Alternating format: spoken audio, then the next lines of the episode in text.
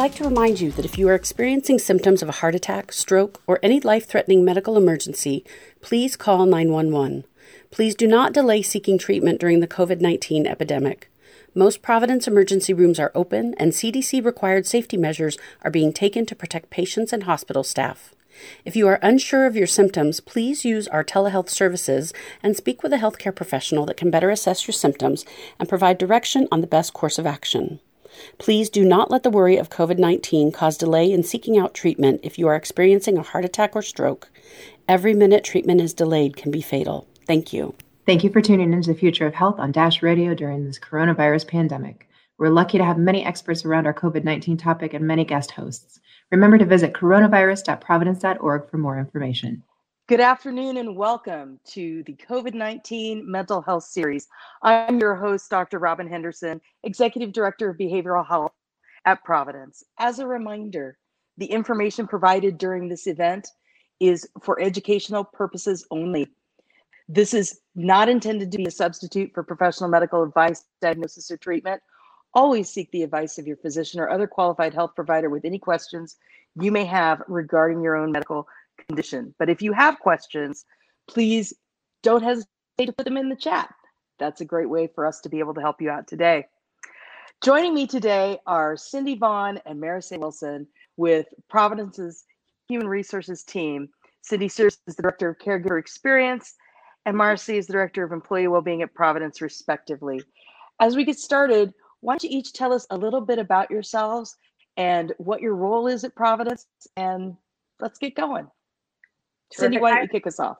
Oh, great. Hi, Robin. I'm Cindy Vaughn, Director of Caregiver Experience. It's really fun to do this Facebook Live event or the social media live event uh, so that we can uh, reach more folks on this important topic. So um, I've been with the system about uh, going on six years now, and uh, I'm, I'm really delighted to hear from both of you as um, fierce allies in uh, the world of mental health, well-being, and caregiver experience. And um, I'm Marcy Wilson, and I'm our Director of Caregiver Wellbeing. And I've been in this role and with the organization going on fifteen years now. So excited to be with you today, talk to you about um, emotional well-being as one of our key, most important t- things to talk about these days. Well, let's jump right in here because, you know, I always hear this term about work-life balance, and I know what I think that it means for me. But from your perspective, when you're thinking about your caregivers, what does work-life balance mean to you? Work-life balance, in my perspective, is when we are able to give one hundred percent of ourselves to our, our chosen uh, profession in such a way that you still have leftover reserve and energy and enthusiasm for your family and your social connections and your community at the end of your day. Um, where all your relationships are still managed well, in addition to giving to your job. And everyone does that in a little bit different way, but setting strong boundaries and, um, you know, lines where you're focused on one thing versus at the end of the day, then you disconnect and are able to focus on your family and your own self. I think for me, um, when I think about work-life balance, um, you know, most of us in healthcare um, answered a personal calling uh, to work in healthcare, whether we're at the bedside or, or working um, from a desk uh, and now virtually. And so it's difficult sometimes to draw those lines between work and home uh, when you're passionate about what you do and, and the purpose that you serve.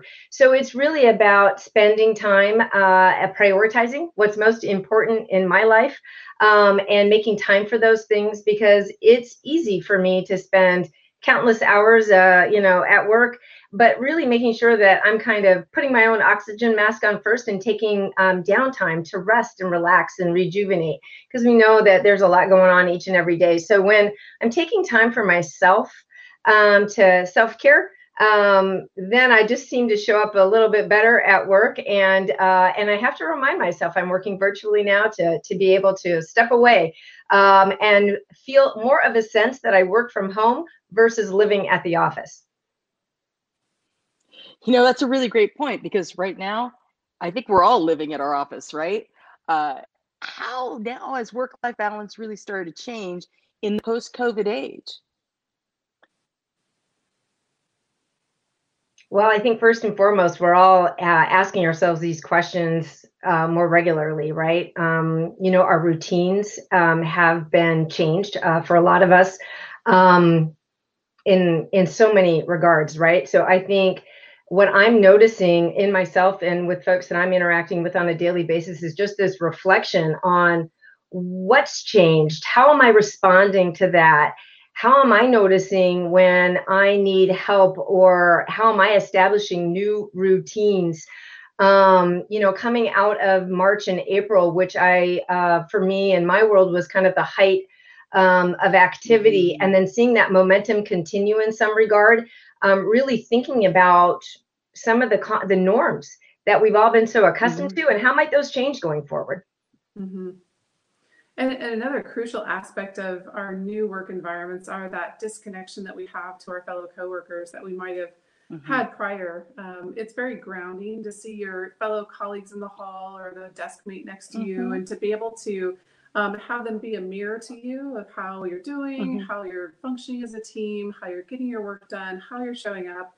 And now to be isolated or mostly behind a screen all day.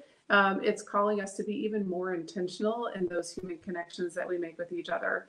Uh, part of those human connections are what keep us balanced even during the work hours with our own colleagues.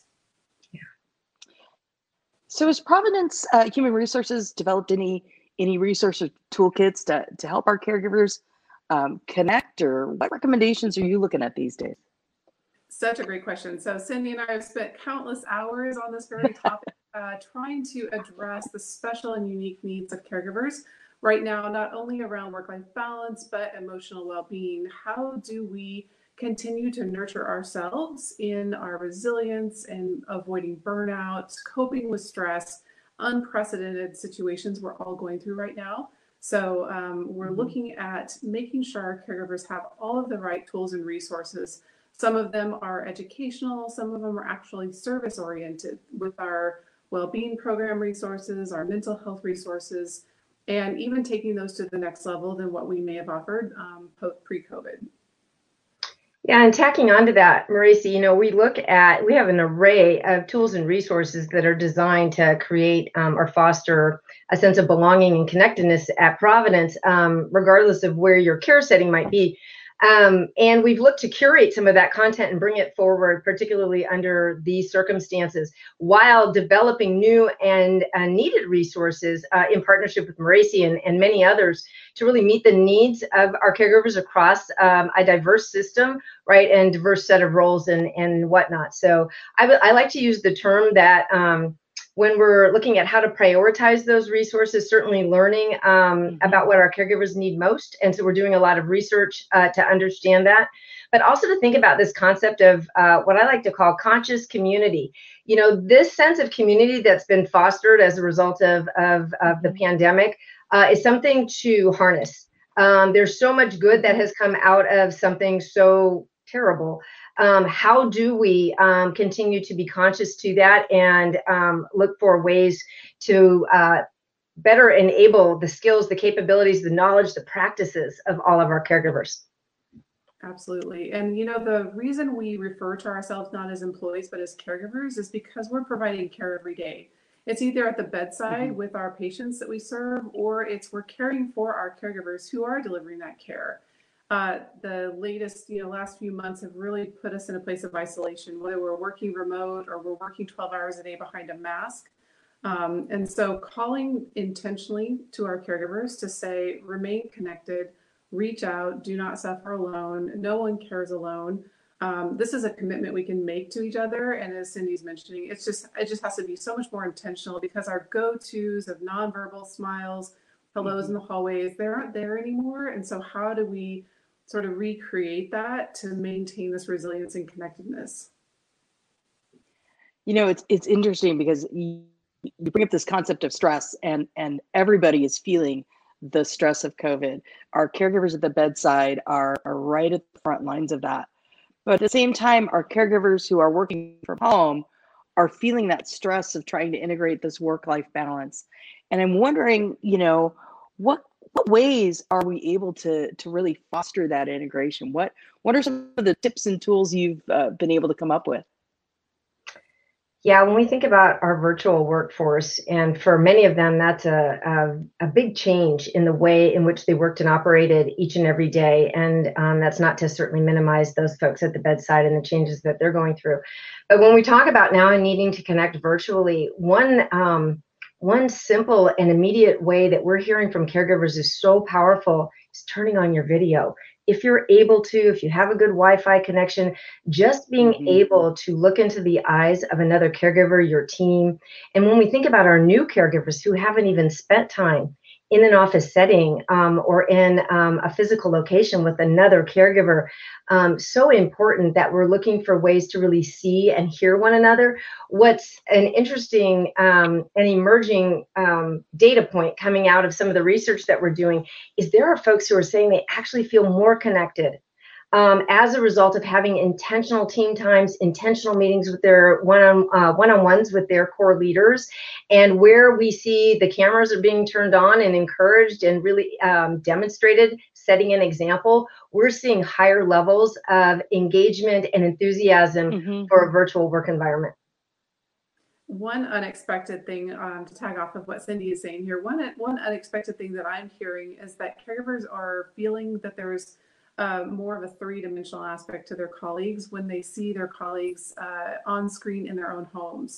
Hearing a kid in mm-hmm. the background, hearing a dog barking at the mailman, hearing a bird, all those things we would try to hide yep. just to um, keep our facade two-dimensional and professional.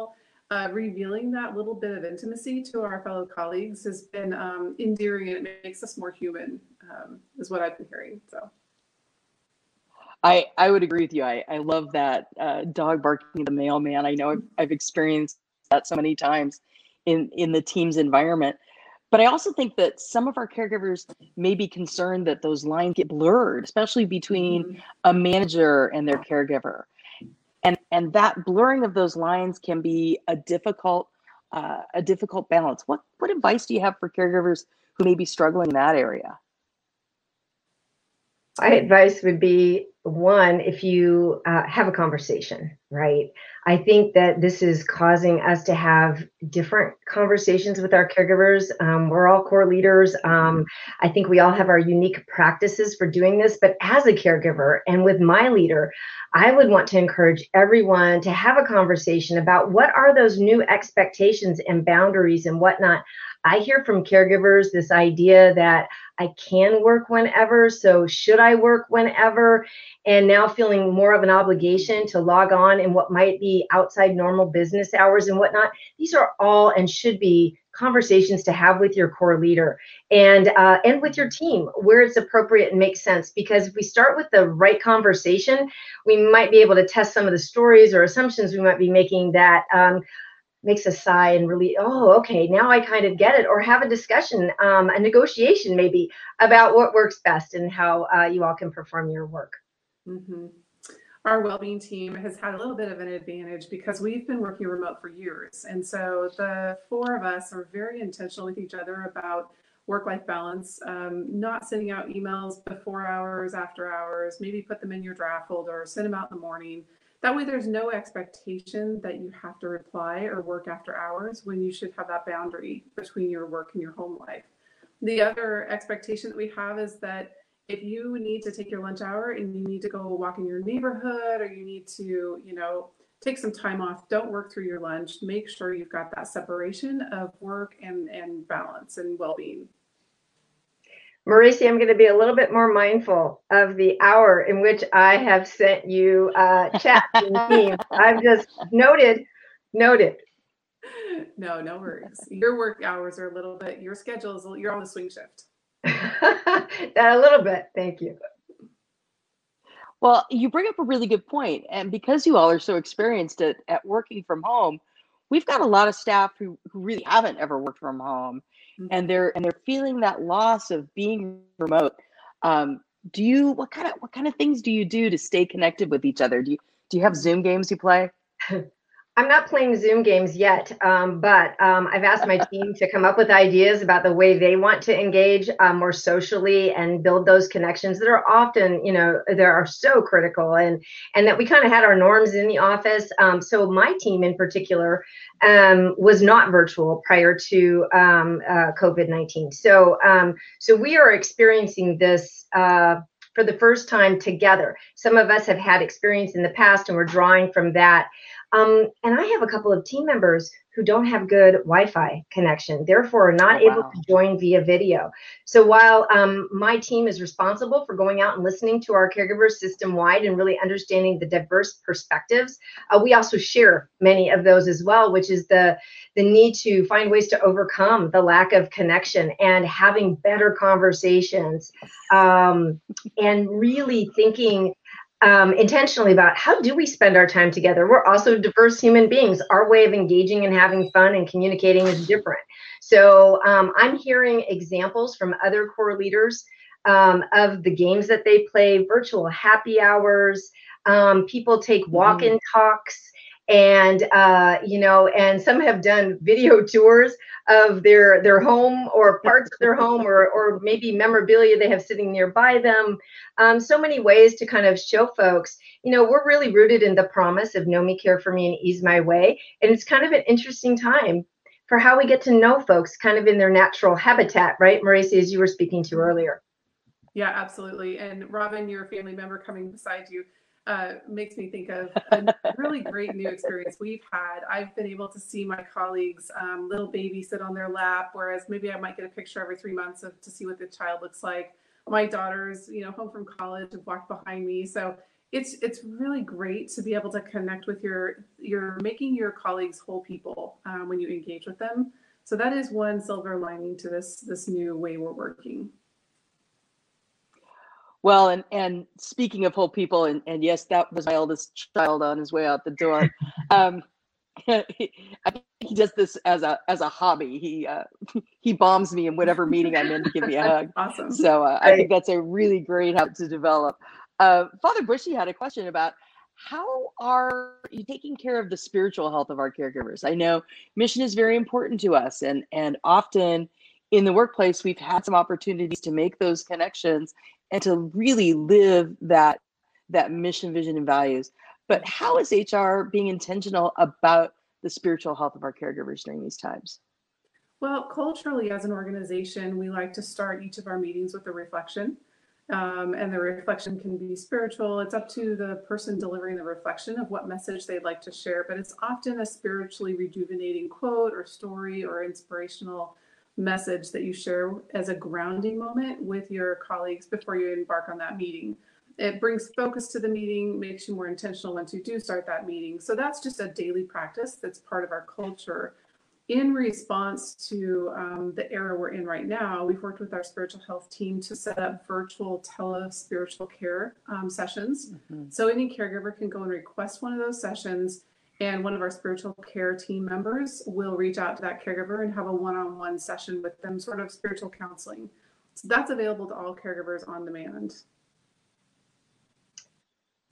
You know, this is an important topic as we um, look at the potential uh, future workplace. Like, will we continue working virtually? How do we bridge um, for those folks who are in physical locations surrounded by our mission and values and other um, artifacts that are so important to our heritage and and and and the mission itself, and how might we translate that in terms of an experience uh, for our caregivers working virtually now? So again, we're doing a ton of research to really understand uh, whether caregivers continue to feel connected to the mission um, and uh, how we might engage um, in this new normal, this next normal. Um, because uh, continuing to foster that will always, um, as Marissa said, it's part of our culture, it's our heritage, it's um, absolutely a priority. We have another question in here from Wendy asking, you know, I'm working from home, but I'm feeling more drained and sleepy than ever. Uh, you know, I know as a psychologist, I can, I can speak to the fact that that's a pretty normal thing to be experiencing during a global pandemic uh, with all the different stressors and things like that we have going on.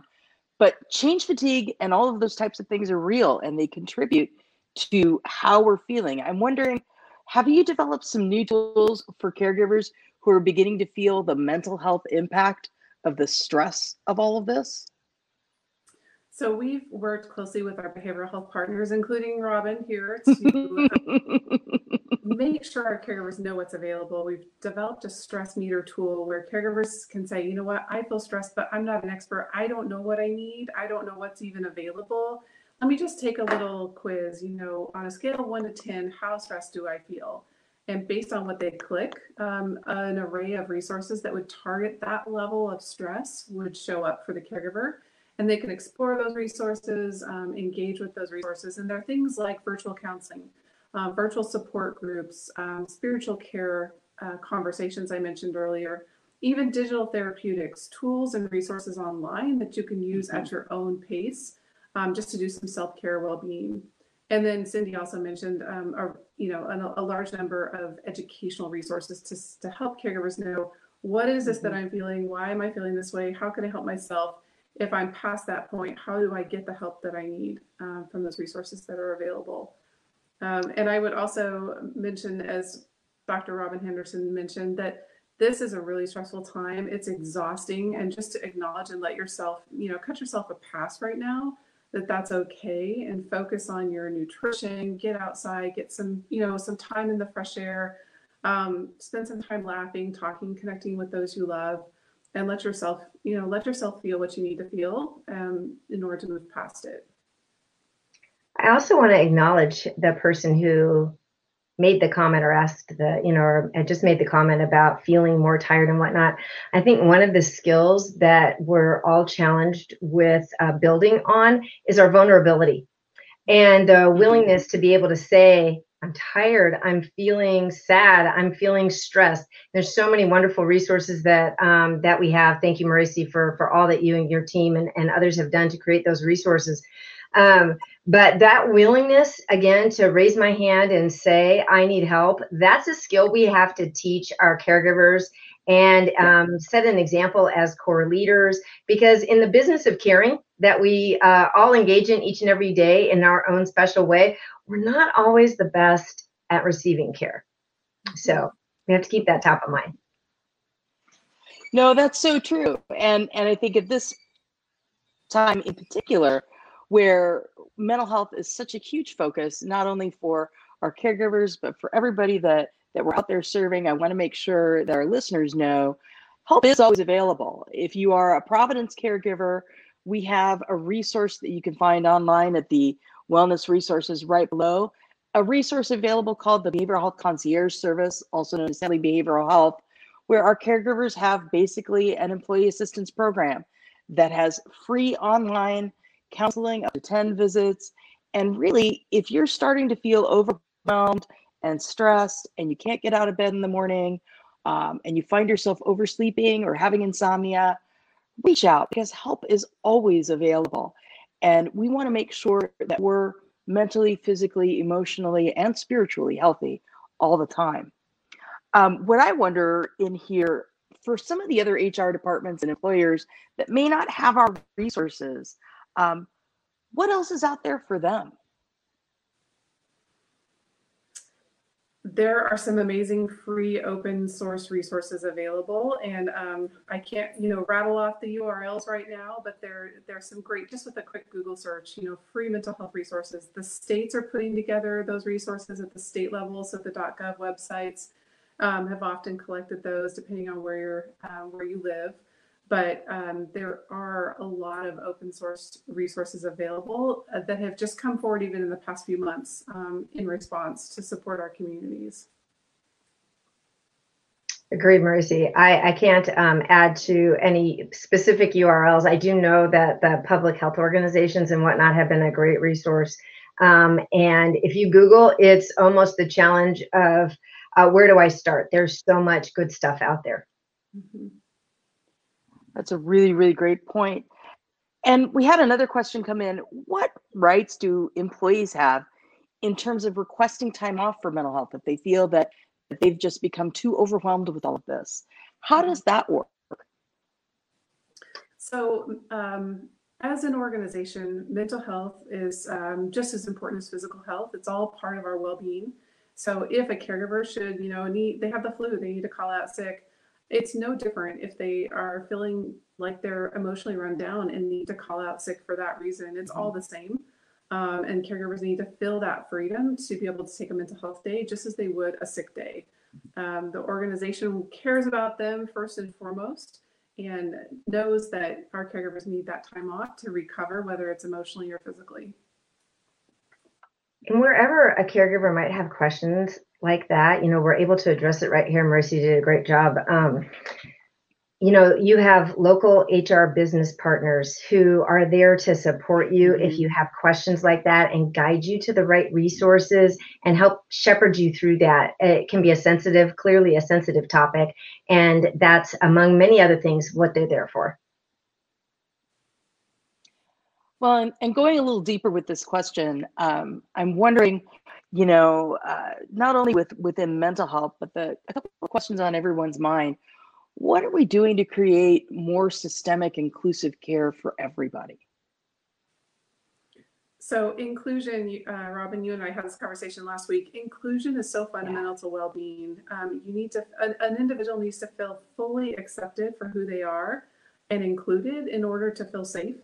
Um, and then you yeah. need to feel safe in order to have a sense of emotional balance and well-being in general, in wherever you're at, your community, your workplace, your family. So inclusion is something we're very committed to making sure it comes across to our caregivers in everything that we try and communicate and the cultures that we're trying to intentionally build. Um, there's a, a host of ways that we're trying to do this, from Um, accessibility for caregivers wherever they're at to access resources, whether they have access to digital tools or not. Um, languages, we're trying to make sure there's some inclusive options for languages. Um, Cindy, help me out here. What other ways are we addressing inclusiveness that you're that you're aware of? Yeah, um, you know, um, first, uh, just um, from a caregiver experience perspective, and it being uh, such an important priority for Providence at large, you know, two of the components of caregiver experience are connected and valued, right? And they're very intertwined, mm-hmm. as you said, Marisi, right? I, I can't feel very valued if I don't feel connected for whatever reason. So there are um, plans in place to really establish where we look at where we have um, programs, policies, decisions, et cetera, that builds inclusiveness. How do we build upon that given recent events? Um, how are we arming our core leaders with um, the, uh, the, the knowledge, skills, and abilities to equip them? So, you know, so much of the time, folks aren't aware of where they may be contributing to that feeling of inclusiveness mm-hmm. or not. And so really um, making the conversation okay to talk about where I might be confused about how I do this, how I might do it better, how I might have these conversations about, do I feel included? What might make you feel included? Because again, we're as diverse as the one hundred twenty thousand people who come to work each and every day. So um, absolutely looking at um, what resources we have available in terms of core leader support and building upon those um, and making them super easy and accessible so that they have scripts or guidelines or activities that help to really draw um, out um, the topic of inclusivity and build on it. Absolutely, Cindy. And not only the how we make sure people are included, but the who, that we make sure all caregivers know that regardless of, mm-hmm. of who they are, race, gender, sexuality, spirituality, whatever that is, um, they are they're a part of us, they're our family member. And there are caregiver resource groups established throughout the system that were intended to look at specific areas um, and really call together communities. Um, and mm-hmm. so I know more is being done on that front. I'm sorry that I don't have the deep details on that, but absolutely those caregiver resource groups. Um, I'm part of the women's resource group, and um, we're, we have a book club right now, which is really fun. And um, and there are many others. And so I would absolutely encourage any of our caregivers who are listening to certainly um, go to their homepage of choice and, and uh, do a little Google search there and see what pops up. Again, those H R business partners are a great, um, a great resource uh, for all those activities that might be happening locally for you. Well, we're coming to the end of our time together. It always just seems to fly by so quickly. Is there any other pieces of advice from an H R perspective that you want to share that we didn't necessarily cover today? I can't think of anything that I would add. I want to say thank you for the opportunity to have this important conversation and the blessing it is to work with both of you. Um, I think if I was to offer any advice, uh, Marissa uh, touched on it earlier. Be gentle with yourself, be gentle with your team, and um, and practice that vulnerability. I think uh, you'll find a lot of gold in that. Absolutely, I concur. Focus on your own well-being, put your own mask on, as Cindy says, so that you can help others.